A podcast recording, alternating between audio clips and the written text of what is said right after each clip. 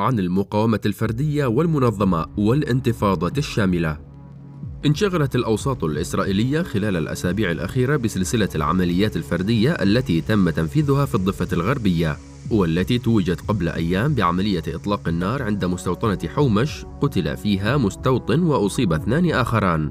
ونفذتها خلية أعلن الاحتلال اعتقال منفذيها في قرية سيلا الحارثية بعد ثلاثة أيام من المطاردة. العملية المذكورة كانت أكثر أهمية حيث وصفها الناطق باسم جيش الاحتلال بأنها مختلفة كليا عن السلسلة الأخيرة، إذ استخدم فيها سلاح وتم تنفيذها بكمين.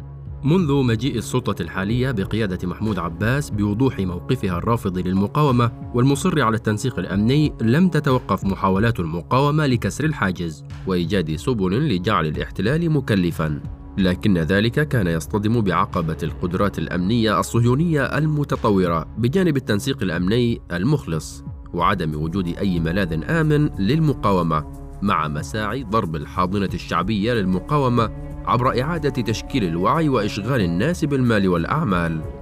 فضلا عن تعاون حركة فتح مع مسار رئيسها وقبل ذلك وبعده عمليات السحق التي تعرضت لها حماس بعد الحسم العسكري في قطاع غزة منتصف عام 2007 ثم تواصل الاستهداف دون توقف. نفتح قوسا هنا كي نشير إلى أن حديث عباس ومن حوله عن المقاومة الشعبية هو محض هراء لأنها تعني عندهم مناسبات موسمية. وليست شاملة تشتبك مع حواجز الاحتلال وتمنعه من اجتياح المدن والقرى وتجعل وجوده مكلفا وقد تصل إلى العصيان المدني.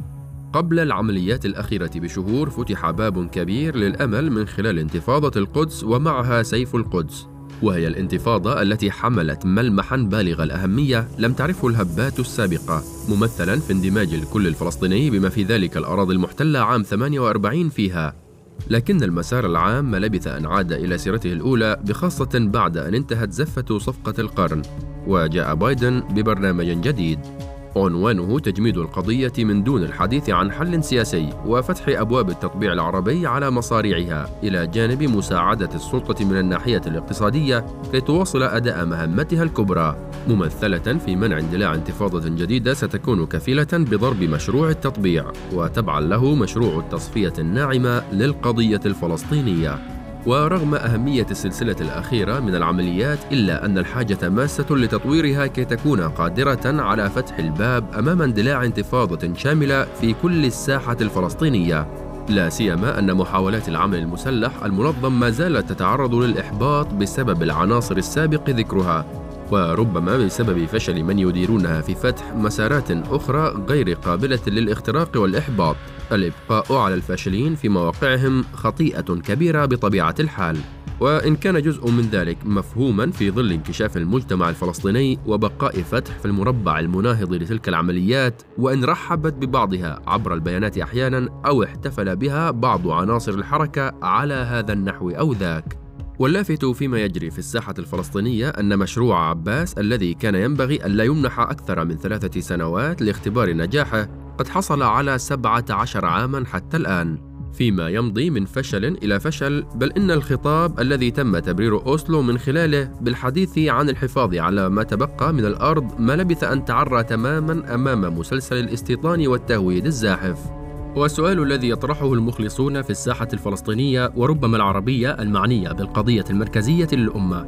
يتمثل في الكيفية التي يمكن بها الخروج من هذا المأزق والتمرد على خيارات محمود عباس ما دام ذلك لن يحدث من خلال حركة فتح التي يسيطر عليها الرجل سيطرة كاملة لا تسمح لأي صوت معارض بالظهور وبالطبع بسطوة المال وبسطوة المحتلين في آن. لا حل لهذا المأزق بجانب إبعاد الفاشلين عن إدارته سوى تشجيع المبادرات الفردية على نحو يجعلها ظاهرة تتصاعد لتشمل كل الأرض الفلسطينية بما في ذلك الأراضي المحتلة عام 48 والتي يتوفر فيها السلاح بكميات كبيرة ويستخدم مع شديد الأسف في النزاعات الفردية والعشائرية وهي الظاهرة التي انتقلت إلى الضفة الغربية وباتت تشكل عنصر قلق للمخلصين. وإلا فهل يعقل أن يستخدم الشهيد فادي أبو شخيدم كارلو بسيط في عمليته البطولية؟ ويذهب آخرون إلى استخدام سكاكين أو عمليات دهس بينما يلعلع الرصاص من بنادق حديثة في الأعراس والمشاجرات العائلية. أمام هذه الحالة المعقدة يبدو أن على قوى المقاومة بخاصة حماس والجهاد وكذا الشعبية أن تناشد جميع الشبان الفلسطينيين أن يجدوا سبيلا لمقاومة الاحتلال بالوسائل التي يرونها مناسبة مع التأكيد على أن من يستشهد منهم سيكون جزءا من شهداء فصائل المقاومة بالتنسيق فيما بينها. مع حث عناصر تلك الفصائل أنفسهم على فعل ذلك بما تيسر من أدوات وعدم انتظار تشكيل الخلايا التي ما يلبث أكثرها أن يكشف. حين تتحول هذه العمليات إلى ظاهرة شبه يومية سينخرط فيها المزيد والمزيد من الشبان إلى أن تتحول الساحة إلى انتفاضة شاملة تضطر حركة فتح إلى دعمها ومساندتها والتخلي عن مسار عباس. وقد يفرض ذلك على الأخير ترك الأمر وإكمال رحلته العمرية بعيدا عن فرض خياراته البائسة على الشعب الفلسطيني.